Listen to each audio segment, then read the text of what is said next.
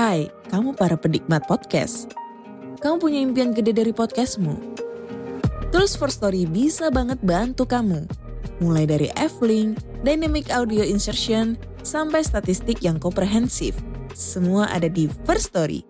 Gak ketinggalan kamu bisa monetisasi podcastmu lewat iklan dari First Story Ads yang bisa kasih kamu penghasilan dari setiap place podcastmu. Yuk gabung sekarang dengan klik di firststory.me. Sekali lagi, klik di firststory.me. Mari kita bawa mimpi podcastingmu menjadi kenyataan. Assalamualaikum warahmatullahi wabarakatuh. Waalaikumsalam warahmatullahi wabarakatuh. Selamat malam Sobat MM, Sobat Malam Mencekam. Malam hari ini Mang Ai hadir kembali untuk menemani saat akan tidur Anda. Sudah kami siapkan seorang narasumber, namanya adalah Mas Bambang. Hari ini Mas Bambang akan berkisah tentang pengalamannya. Waktu itu Mas Bambang bekerja di sebuah pelayaran, Betul. tepatnya angkutan kargo ya. Ya. Kargo Ekspedisi. Ekspedisi dari mana ke mana itu Mas Bambang? Dari Jakarta, Kalimantan, Sumatera, dan Barat. Dan bekerja selama Lima bulan di PT itu. hanya lima bulan. Iya. Oke, kenapa hanya bekerja lima bulan? Nanti Ya. kita cari tahu. Jangan cerita dulu. Oke. Nah, Mas Bambang ternyata kaget karena pemilik dari kapal tersebut adalah seorang yang melakukan pesugihan. Betul, ya? Betul.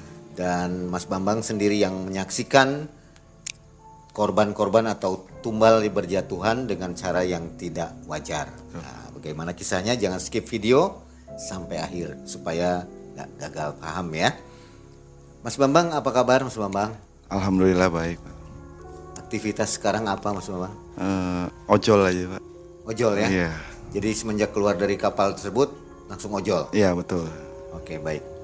Sobat MM, semoga semua dalam keadaan sehat walafiat dan kita dengarkan kisah dari Mas Bambang. Silakan Mas.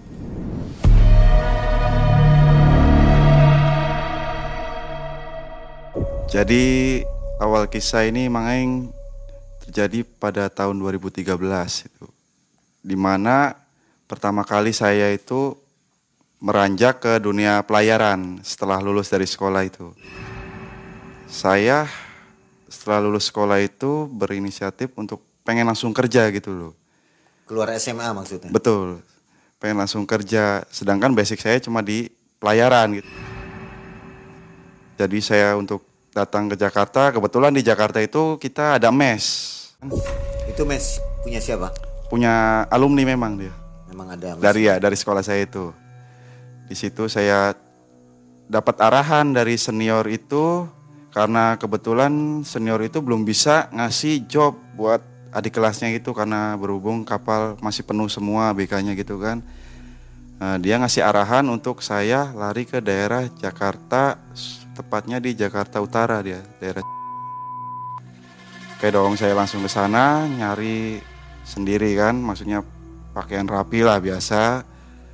Datang ke kantor apa nyimpen lamaran begitu, Mang Eng. Terus dari perusahaan pertama itu saya gagal.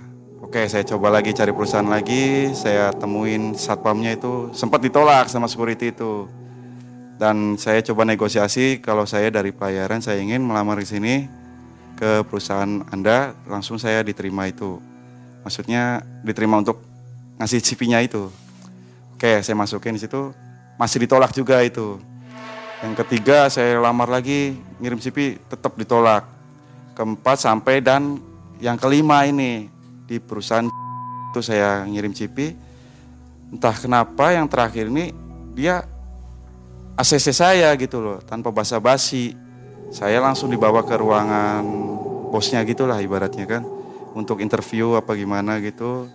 Saya ya biasa saya ditanyain pengalaman saya, Cuma saya bilang saya belum ada pengalaman, saya masih baru, saya baru lulus sekolah kata saya. Tapi saya pengen bekerja di kapal dan sertifikat saya lengkap kata saya sesuai dengan yang di kapal. Nah, terus dia jelasin masalah di kapal gini gini gini, masalah gaji untuk saya, terus tambahan premi, uang jalan. Oke, dia jelasin semua di situ. Saya di ACC sama perusahaan dan perusahaan bilang ke saya katanya, oke kamu sekarang diterima, kamu bisa kemas-kemas dulu siapin barang kamu karena kapal sekitar lima hari lagi mau bertolak dari Jakarta ke Kalimantan katanya kan. Di situ saya untuk kemas-kemas untuk pulang apa disuruh pulang dulu sama perusahaan untuk pamit sama orang tua lah sama keluarga gitu oke saya pulang ke Cirebon balik itu untuk nyiapin semua peralatan saya kan sesuai itu. Dan besok harinya saya berangkat. Berangkat tiba di kapal jam 10 pagi saya itu nyampe di kapal itu. Jam 10 pagi saya langsung naik ke kapal perkenalan di kapal kan tentang apa orang-orangnya itu nama dari masinisnya kenalan biasa dari alat-alat navigasinya saya coba kenalan dulu kan sama steering power steeringnya kemudinya sama panjang kapal, lebar kapal, bentuk palkanya, pokoknya semua. Ya dari struktur kapal kargo yang saya naikin ini sesuai sama yang saya pelajari di sekolah gitulah ibaratnya, masuk lah ibaratnya. E, di situ saya mulai membaur sama orang-orang di situ, biasalah ibaratnya masih belum tahu apa-apa gitu kan, masih anak baru lah bilangnya. Di situ saya kerja, oke okay, kapal masih keadaan muat itu di situ. Jam jaga saya jam 8.12 itu ya, jam 8 pagi sampai jam 12 siang. Di situ saya apa ngitung muatan di situ pertama. Oke, pertama normal biasa saya kerja biasa tanpa ada kejadian apa-apa. Hari pertama clear kita selesai untuk muat itu.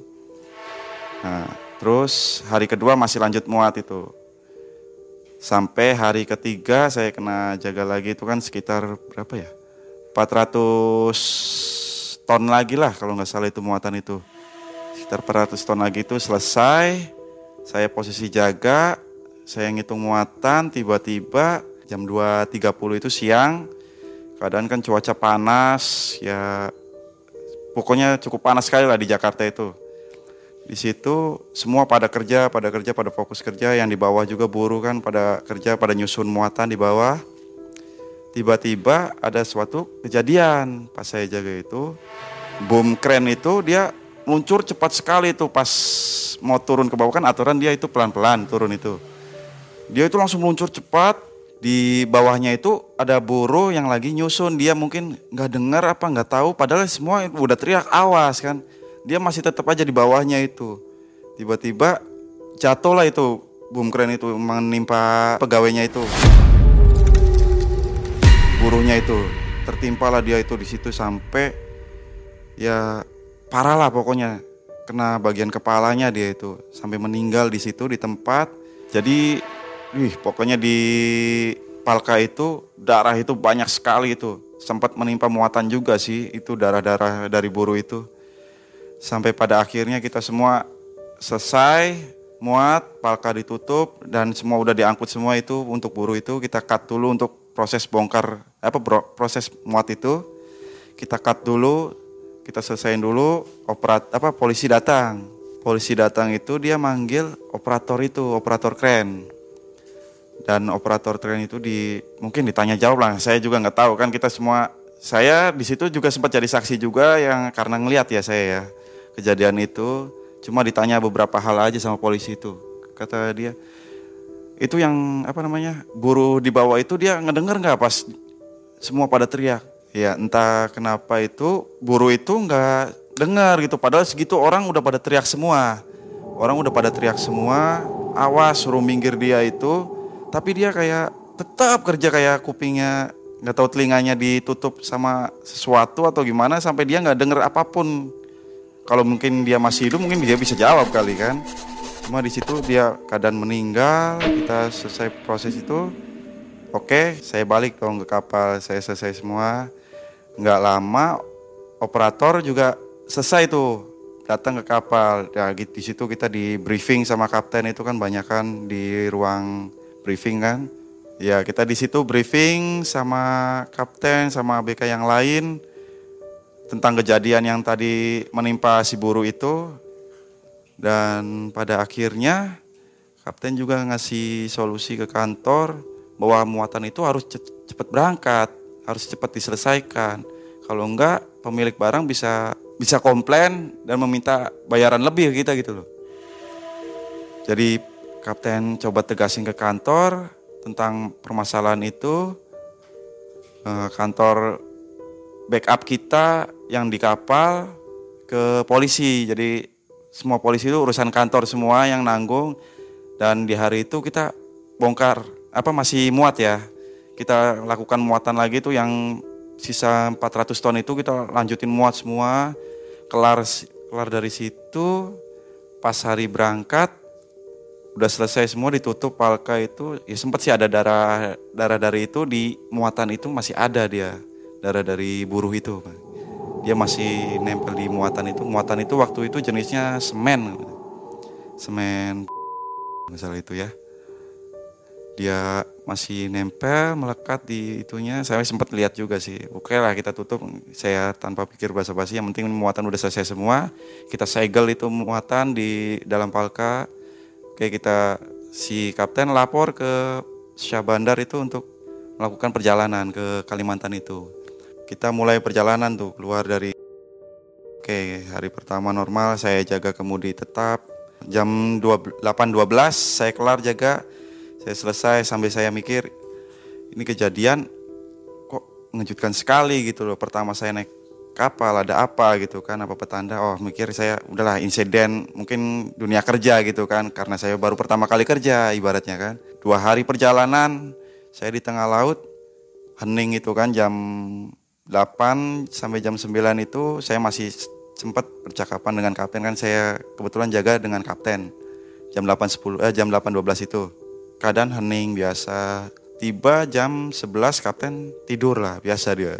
Kalau jam 11 dia tidur, nanti selesai jaga baru saya bangunin gitu kan. Jam 11 lewat, entah kenapa saya kayak ngerasa merinding gitu di atas itu kan. Jaga sendiri, ya meskipun ditemani juga kan kapten tidur gitu kan ibaratnya kayak sendiri gitu kan jaga tetap fokus ngeliat ke depan hening kosong gelap gulita di depan nggak ada apa-apa uh, coba saya baca-baca aja lah Bismillah kan apa biasa aja kan untuk nenangin hati mungkin kan gimana? Oke kelar semua tiga hari perjalanan aman empat hari kita nyampe itu di Kalimantan.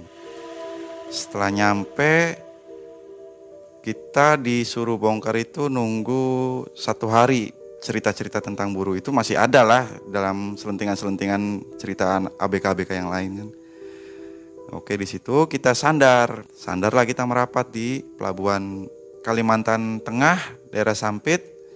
Kita nyandar biasa, normal lah, nyandar biasa kan. Semua kru bersiap untuk nyandar itu kan. Kita pasang tali semua udah clear. Pihak pelabuhan minta kita buka palka itu. Kebetulan yang dia minta itu palka depan dulu kan.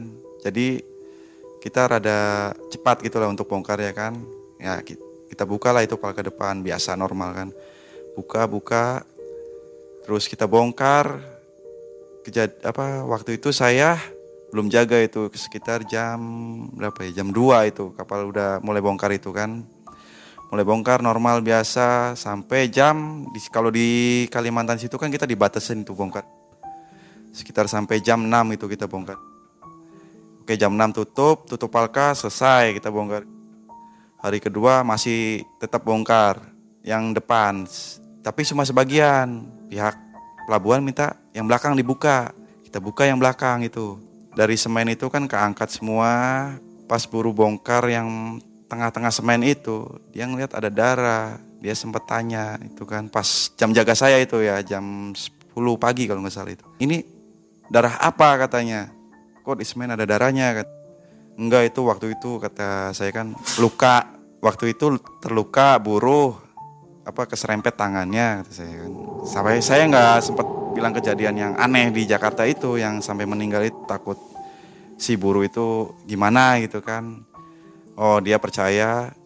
Lanjut hari ketiga jam 9 pagi saya bongkar pihak pelabuhan datang minta dua-duanya dibuka karena kita akan mengoperasikan dua kren katanya untuk mengkelarkan muatan itu palka itu dua-duanya itu dibuka. Nah, kren yang di kapal itu menghadap yang di belakang, palka yang belakang. Jadi kita kan punya dua palka gitu, Mang. Kren yang di kapal menghadap di belakang, kren yang darat yang depan. Oke, di situ dua dua juga yang jaganya kan saya sama second second bagian depan saya bagian belakang. Terus jam setengah sebelas itu mulai ada kejadian juga itu di mana keren yang waktu di Jakarta itu nimpa pegawai lagi di situ, maksudnya buruh lagi dia tertimpa lagi di situ. Keren yang sama kan, keren yang di kapal juga. Dia nimpa, tapi yang ini dia nggak meninggal, maksudnya dia cuma keserempet doang, keserempet boomnya doang gitu loh. Dia kan kan besar begitu berat lah sekitar 5 ton dia tuh kejatuhan itu. Dia cuma keserempet doang, luka tangannya sempat apa namanya kayak bengkok gitulah ibaratnya. Kita di situ langsung berhenti itu, berhenti total untuk proses bongkar itu berhenti total. Lanjut untuk buruh itu dinaikin semua dia diobatin lah ibaratnya sama pihak pelabuhan kan. Itu ditutup semua saya langsung duduk di belakang. Sambil itu kan posisi jam makan siang ya. Sambil saya mikir kok kejadian sama juga? kata saya kan keren-keren ini juga gitu loh di situ jam jaga malam kan masih ada juga jam jaga malam kan ibaratnya kita langsung itu kan berhenti total semua itu jaga itu berhenti total untuk proses bongkar muat itu berhenti total dia. Di situ saya bagian jam 8.12 kalau di pelabuhan itu sendiri jaganya itu kalau kapal nggak berjalan itu ya. Saya jaga sendiri memang kayak jaga maling gitu lah maksudnya kita keliling kapal gitu. Nah, sesekali saya kok hasrat ingin masuk ke kamar mesin gitu loh di bawah kapal itu. Entah kenapa ya dan jam setengah sebelas saya coba masuk ke kamar mesin kan. Ya biasalah kalau orang kapal mah bebas kan masuk ke kamar-kamar gitu masuk bebas. Gitu. Saya masuk ke kamar mesin, ya seketika nggak ada sih yang aneh sih ya di dalam kamar mesin. Sama lah mesin dua caterpillar semua sama semua mesin. Mesin induk juga sama tapi coba saya ini apa namanya saya foto di situ saya sempat selfie selfie lah di kamar mesin itu saya foto kan saya duduk saya sambil lihat-lihat foto gitu ada yang aneh gitu di belakang foto itu. Ini kayak foto apa? Kayak patung gitu dia bentuknya makanya. Ada patung kayak gini kata saya kan. Dia bentuknya kayak kepala merah, dia digantung di atas gitu untuk apa bingkai gitu, dibingkai gitu lah patungnya itu. Dia di bawah kamar mesin di atas itulah dia. Pas saya fotonya itu, pas di belakang saya kelihatan dia itu. Enggak ada sih kalau rambutnya dia kayak semar gitulah ibaratnya ada kupingnya merah dia tuh kayak sesajen gitu ada lah di situ ya, mungkin orang sembayang gitu kan karena mayoritas kan di kapal saya itu ada juga sih orang yang Kristen gitu dia mungkin untuk bagian KKM-nya itu ya.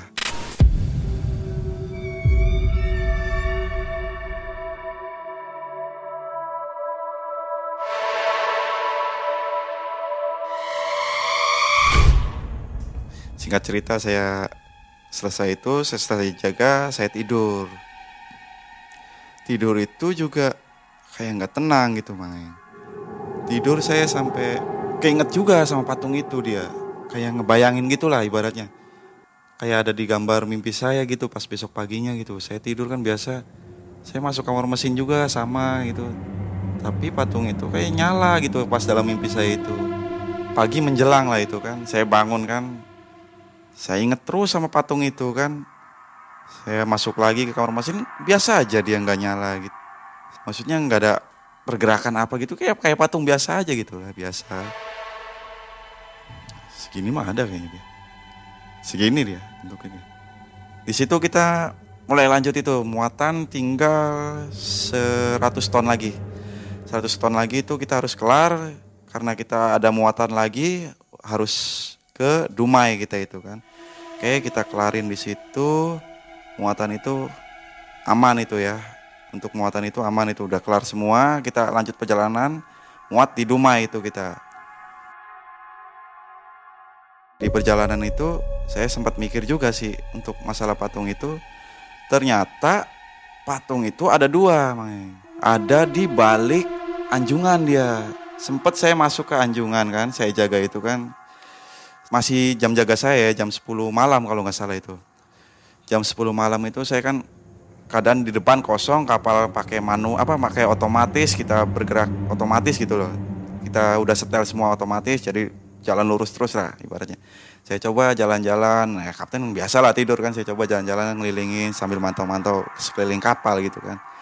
Saya ada ruangan di situ kan di atas anjungan itu ada ruangan. Cobalah mungkin kan pikir kamar mandi atau kamar peta gitu kan saya masuk kan di situ.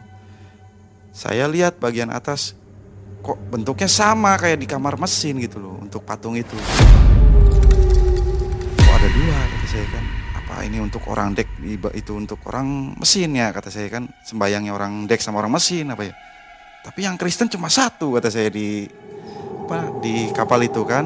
Masa ya sembayang sampai dua kan mungkin ah udahlah bodoh amat kan saya sempat ini saya balik lagi ke tempat jaga saya itu tempat kemudi itu duduk saya sambil mikir juga kan keadaan mah tenang kan di depan aman perjalanan ke Duma itu memakan waktu sekitar satu hari doang sih nggak lama dia dekatan kan di situ saya selesai jaga saya tidur biasa normal pas nyampe Dumai kita alhamdulillahnya dikasih percepat tuh sama pihak pelabuhan untuk langsung sandar karena memang muatan itu udah spesialis untuk kita gitu untuk udah disiapin dari beberapa beberapa hari itu udah disiapin.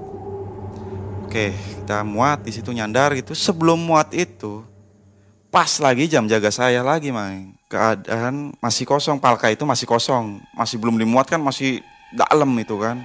Si buruh aturan lewat samping bawah kren, dia malah jalan di atas palka. Di atas kepala kan jalan sempit cuma setapak doang segini satu kaki itu. Jalan juga miring-miring gitu kan harus hati-hati yang udah lihai aja paling kan. Dia lewat situ dia kesandung nggak tahu apa. Pokoknya tapi nggak ada apa-apa dia jatuh dia itu ke bawah itu main jatuh ke palka itu yang dasarnya itu besi itu wih. Ya sedang lah sekitar 3-4 meter lah itu tingginya itu. Sebelum muat itu udah ada kejadian itulah tragis itu kan. Ya alhasil jadi kita diberhentiin dulu sejenak itu untuk proses muat itu karena kejadian itu.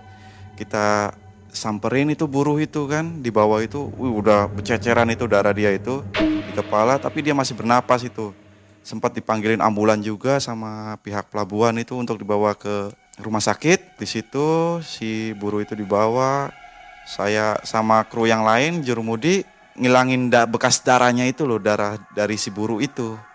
Yang bekas jatuh itu saya siram pakai air, pokoknya sampai hilang lah pokoknya sama kawan itu kan. Oke, semua udah hilang dan kelanjutan buru sampai di rumah sakit itu saya udah nggak tahu itu ya kelanjutannya gimana ya.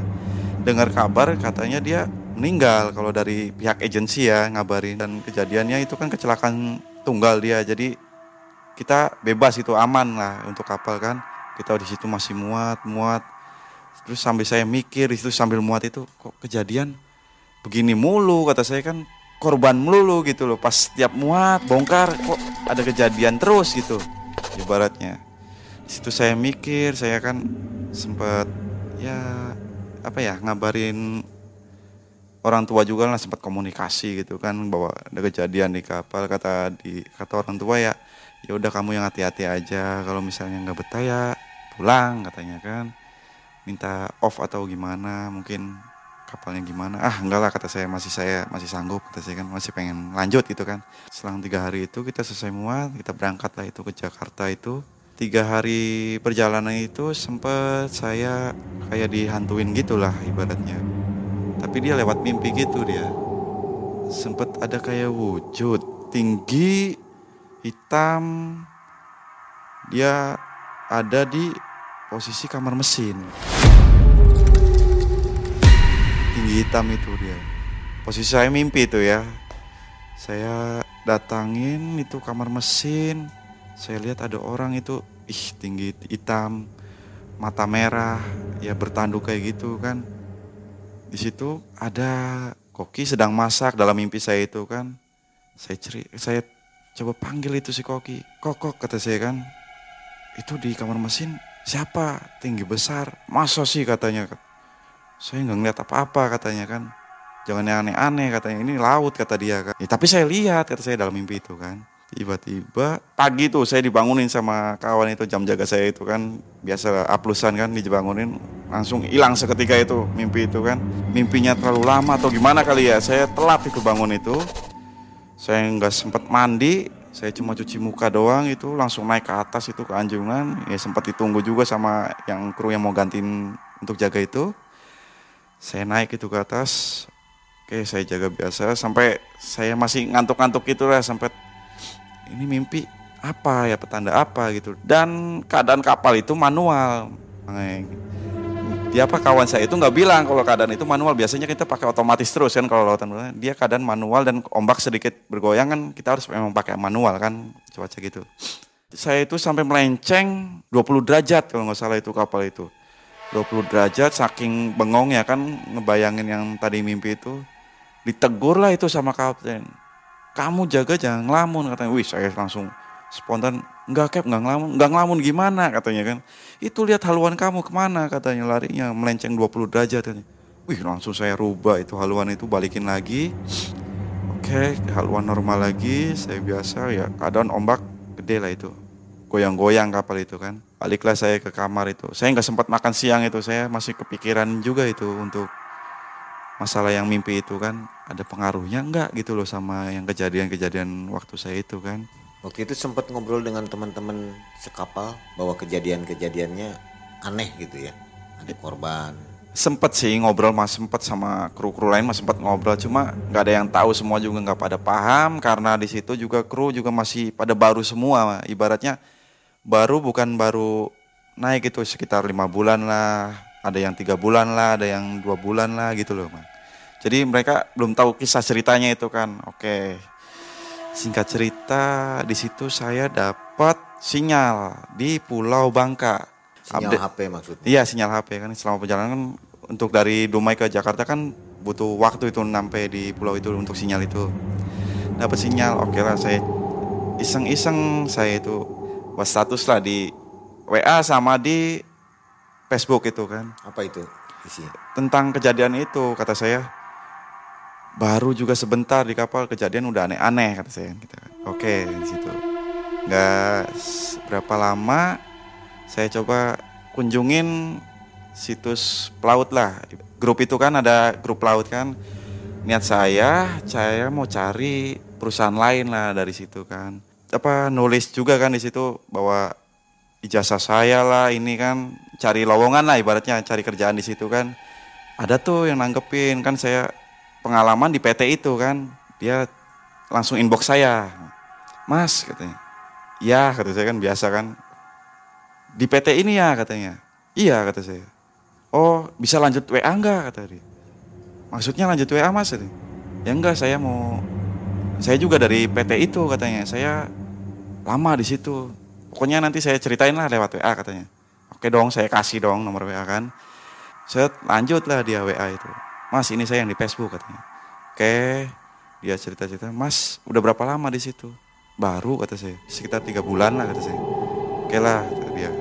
Apa aja pengalaman di situ katanya. Maksudnya pengalaman? Ya kayak kisah-kisah gitu. Kok kayak pikir saya kok kayak mancing-mancing gitu kan ibaratnya kan.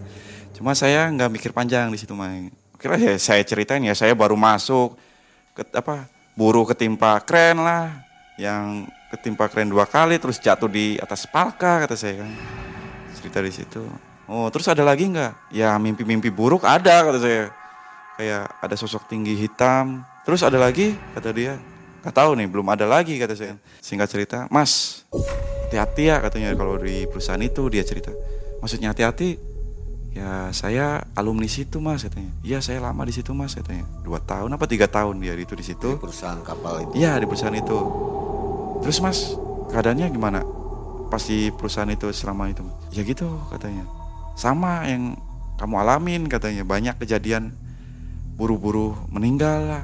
Sempat saya juga menjadi korban katanya. Jadi kayak tumbal gitulah. Maksudnya tumbal kata saya. Uh, saya sempat mau dicelakain mas di situ katanya celakain dalam hal kerja atau gimana mas kata saya ya sempat katanya setiap kerja itu saya selalu mau dibawa ke celaka katanya uh, untuk nama yang di Facebook itu Andi ya namanya ya Nama samaran. Ya, nama samaran. Ya, ya oke lah. Saya ulik itu ceritanya kan. Dia itu selama di perusahaan itu dia cerita katanya. Saya gabung di situ udah dua apa tiga tahun di situ katanya. Saya di situ bertahan karena saya butuh katanya. Kalau saya nggak butuh, saya udah cabut dari perusahaan itu mas katanya. Selama pelayaran di perusahaan itu mas, saya katanya sempat diteror lah sama pokoknya yang Mas lihat itu di mimpi katanya. Saya sempat kerja juga pas perbaikan kapal kan ada ya pokoknya setiap ini kan ada perbaikan waktunya kan. Perbaikan kapal yang gerinda melayang lah katanya hampir kena kepala saya katanya. Terus saya mau jatuh ke laut kayak ada yang dorong gitu. Terus saya jalan kayak ada yang jorong juga mau nabrak kayak segitiganya di palka itu kan lancip dia itu tapi saya di situ beruntung terus mas katanya nggak pernah kejadian katanya maksudnya hampir-hampir terus tapi di situ saya bertahan karena saya punya keluarga mikirnya. Oh, terus mas gimana mas keadaannya katanya. Ya pokoknya ngeri mas di situ katanya. Pokoknya setiap habis kecelakaan itu perusahaan itu nambah armada. Bisa sih mas kata saya? Coba deh nanti mas ke Jakarta ada nggak armada baru katanya? Oh ya udahlah saya tampung dulu itu toh. Saya tampung dulu masukan dari dia. Kalau ada armada baru dari dia pasti dia joinnya sama perusahaan Bonafit katanya masa sih kata saya kan dalam pikir sampai mikir gitu kan. Udah ini pesugihan apa gimana? Kan pikir saya kan di situ. Oke lah saya ulik terus dia cerita singkat cerita. Terakhir itu dia turun di Jakarta. Dia sempat apa nemuin bosnya yang lagi pokoknya itu si Andi itu yang cerita itu dia cerita katanya apa orang kru itu suruh pulang semua kan dikasih cuti kan. Tadi bosnya itu datang ke kapal bawa kayak sajen-sajen gitu kata dia kan. Dia sempat pulang terakhir dia gitu kan karena masih kemas-kemas dulu kan. Dia sempat ikutin tuh si bosnya itu kan sampai dia ke bawah ke kamar mesin itu. Nyerahin apa ya dia itu kayak kayak ayam tapi hitam kata dia itu kan pokoknya kayak sesajen-sajen gitulah dia. Datanglah itu dia. Lihat dia dari atas kan sambil ngerekam gitu. Oh katanya. Ini mah udah nggak beres kata dia kan dalam hati dia kan. Bosnya udah selesai itu kan ritual atau apa dia kan nggak tahu kan. Selesai dia sembunyi lagi tuh ke kamar. Alasan beresin ini dulu kan. Bosnya datang tuh temuin dia. Kok belum pulang katanya. Iya pak saya masih beresin dulu katanya. Masih ada yang perlu dimasukin dulu. Oh gitu singkat cerita bosnya itu naik juga ke atas anjungan dia ikutin kan. Masih bawa itu juga bentuk juga kayak dikarungin gitu kata dia itu. Masukin dia ikutin juga naik ke atas. Ternyata di kamar yang saya lihat itu pak. Saya tanya itu ada sebuah kamar katanya di anjungan itu mas katanya. Iya benar kata saya. Saya pernah sempat masuk. Dan di situ ada patung katanya di situ kata dia itu. Patungnya itu saya oke ya saya pernah sempat juga lihat itu patungnya sama kayak kata saya dengan yang di kamar mesin. Iya benar katanya. Dia ikutin itu naik ke atas dia ngasih juga saja di situ katanya. Dia ikutin wah katanya udah nggak benar. Terus akhir singkat cerita dia bilang ke saya dari situ saya udah curiga tuh mas katanya. Dia pesugihan itu katanya. Masalahnya setiap ada tum apa tumbal baru kayak kejadian baru kejadian baru dia selalu nambah armada dan perusahaannya dapat bonafit gitu itunya charterannya gitu loh. Di situ langsung saya nggak habis pikir mas katanya. Mas Andi itu bilang ke saya saya langsung off di situ juga pas saya disuruh pulang juga sama itu saya langsung ke kantor itu pak. Saya langsung minta off ke perusahaan itu. Tanpa banyak basa-basi dan si pihak kantor juga menanyakan katanya kenapa kamu off dadakan begini sebelum aturan kan seminggu sebelum mau off itu harus bilang dulu gitu biar ada ini. Nggak pak saya buru-buru katanya dia alasannya keluarganya sakit atau gimana kan. Padahal dia memang benar-benar mau pindah itu mau off dari situ dari kapal itu sempat ditahan katanya sama perusahaan itu dan gaji itu dia nggak dikeluarin katanya.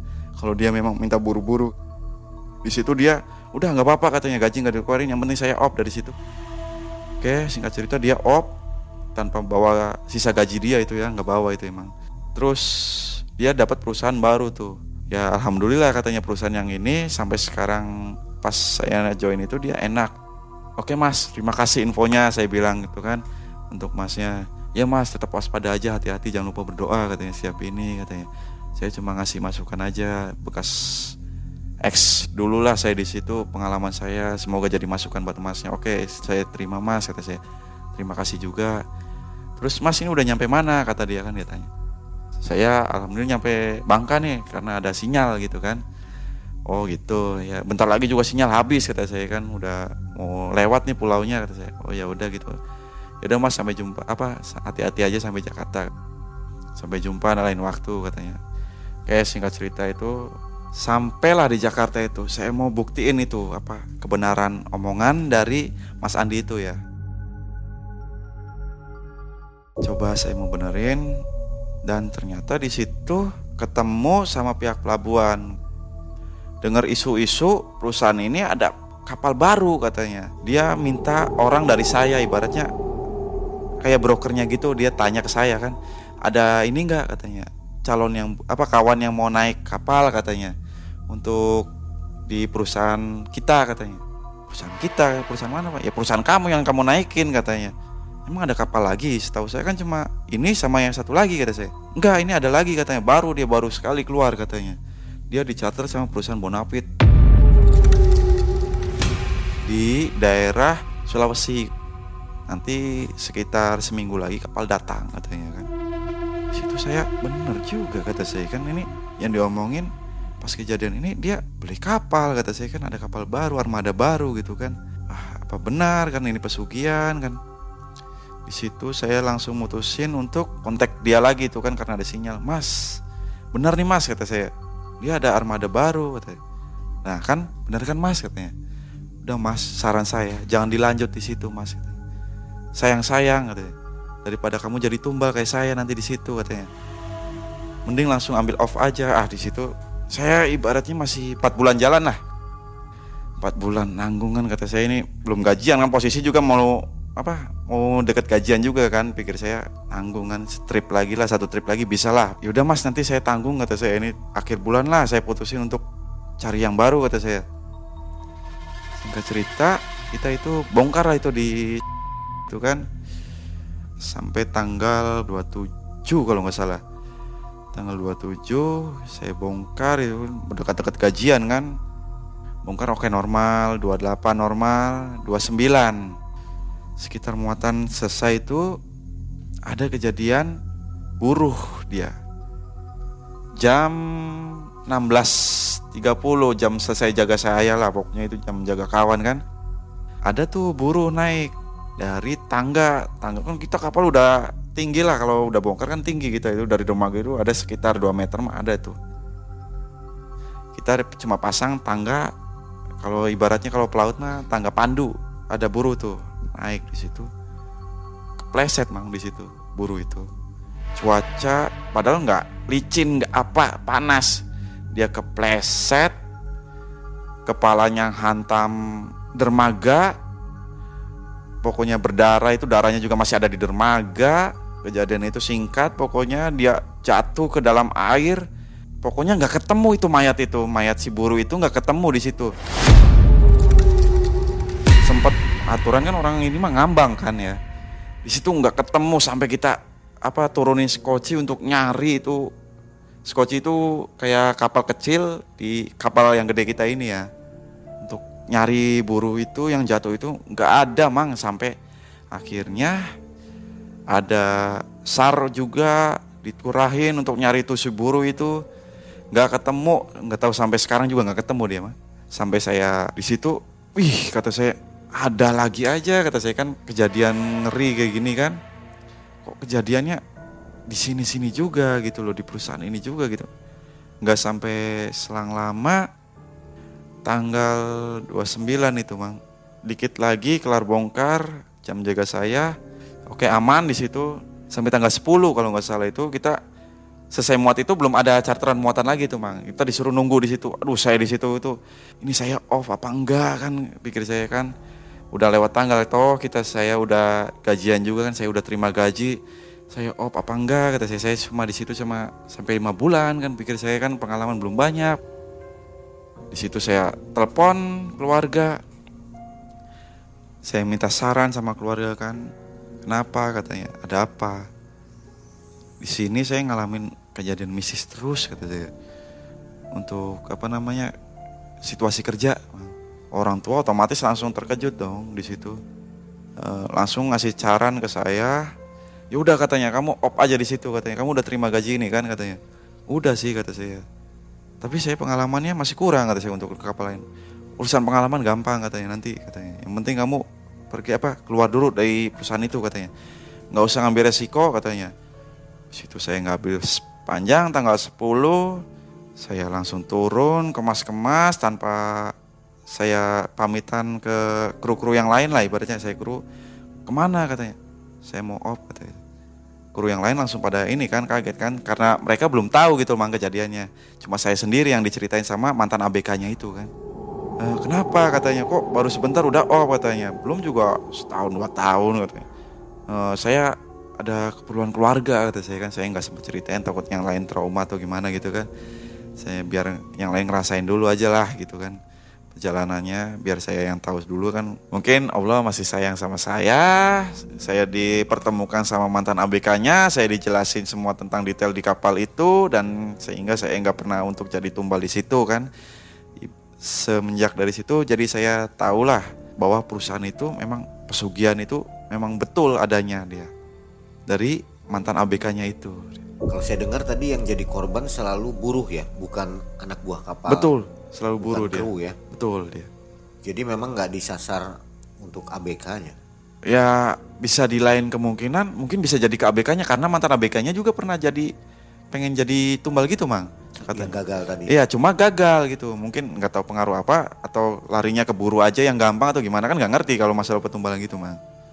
Jadi larinya keburu dia. Kalau untuk ABK-nya selama saya belayar lima bulan itu aman, nggak ada yang belum pernah jadi terjadi kayak gitu dia. Berarti syarat-syarat masuk ke perusahaan kapal yang Mas Bambang kerja itu lebih mudah daripada yang lain. Lebih mudah, entah kenapa kalau yang lain itu kan perlu interview lah untuk ini medical ini. Kalau yang ini dia langsung ngasih ke saya untuk kerja gitu loh satu hari itu. Tanpa pengalaman juga bisa. Tanpa pengalaman lagi. Tapi saya ngambil curiga kan awalnya di situ kan karena saya baru pengalaman di kapal gitu. Jadi ya otomatis saya terima dong Oh, jadi di situlah saya dapat pengalaman dari kisah itu, Mang. Waktu keluar nggak ditahan sama bosnya? Waktu keluar ditahan, Mang. Gaji nggak keluar memang, yang sisa gaji itu setengah gajinya itu kan. Jadi udahlah saya ikhlasin aja yang ibaratnya 10 hari ini kan kalau buat orang awam lumayan lah ibaratnya. Kalau pikir saya ya masih mending lumayan nyawa saya ibaratnya kan gitu daripada kenapa-napa gitu kan. Lalu pesugihan apa kira-kira yang dilakukan si bosnya? Kalau dari mantan ABK-nya bilang mah dia pesugihan di Gunung Kawi katanya dia. Sampai sekarang masih ada perusahaannya? Perusahaannya masih berjalan terus mang dia. Masih makmur ya? Masih makmur tapi saya terakhir lihat itu kapal yang saya naikin itu udah nggak ada mang. Maksudnya entah ke mana gitu. Saya tanya sama orang situ juga katanya sih tenggelam atau gimana gitu. Karena memang nggak dirawat dia itu kapal itu dia. Katanya kata orang yang di situ dia ganti armada baru semua katanya. Selalu dia. baru. Iya baru terus dia itu. Banyak armadanya. Ya? Banyak dia jadinya sekarang ini. Dan selalu cari kru baru-baru dia katanya. Oke. Nah sobat MM, jadi untuk masuk bekerja apabila mudah tanpa syarat mungkin bisa ya. jadi perhatian ya. Hati-hati di situ. Ya untuk perhatian yang ya, lain aja hati -hati. gitu.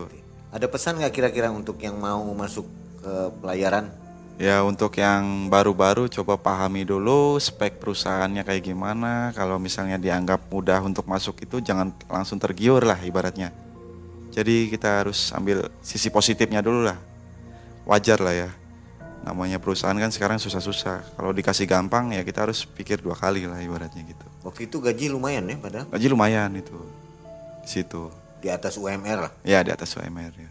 Jangan tergiur dari gaji lah ibaratnya. Tapi lihat dulu prospek dari perusahaannya itu coba tanya-tanya ke yang lain dulu lah ibaratnya tentang perusahaan itu kalau misalnya itu gali informasi dulu sebelum naik belum kapok naik ke laut? Kalau bilang di kapok mah enggak. Masih ada hasrat sih kalau untuk di laut mah. Karena memang basic saya di laut sih. Untuk sementara ini saya ngojol ini untuk ngisi kekosongan aja lah ibaratnya. Nanti kalau ada panggilan lagi baru ya saya belayar lagi gitu dia. Oke baik. Mas Bambang selama berlayar ini ada kisah yang lebih mengerikan lagi nggak? Eh untuk kisah yang lebih mengerikan ada lagi sih pak. Ada Tap- tuh. Iya. Sekitar lima tahun yang lalu dari sekarang ya. Itu di sebuah pulau ya mungkin orang pelaut juga paham lah di situ. Karena pulau itu dia kecil pulaunya tapi segitiga bermudanya Indonesia dan di situ kejadian tampo emas Masalah mungkin paham. Betul. Betul Mas Lembut. Oke. Itu kisahnya dialami oleh Mas Bambang. Betul. Nah, sobat MM, kalau ingin mendengarkan kisah dari Mas Bambang, silakan komentar di bawah. Semoga Mas Bambang mau menceritakannya sedetil-detilnya. Ini tentang masa Lembo. Luar biasa ini ya, tentang Tampo Mas juga. Ada Betul. kaitannya mungkin. Ya ada kaitannya dengan tamau emas, kaitannya juga ada. Demikian kisah dari Mas Bambang. Jangan lupa komentarnya ditunggu untuk mendengarkan kisah selanjutnya. Saya Mang Ei, Mas Bambang dan tim undur diri. Assalamualaikum warahmatullahi wabarakatuh.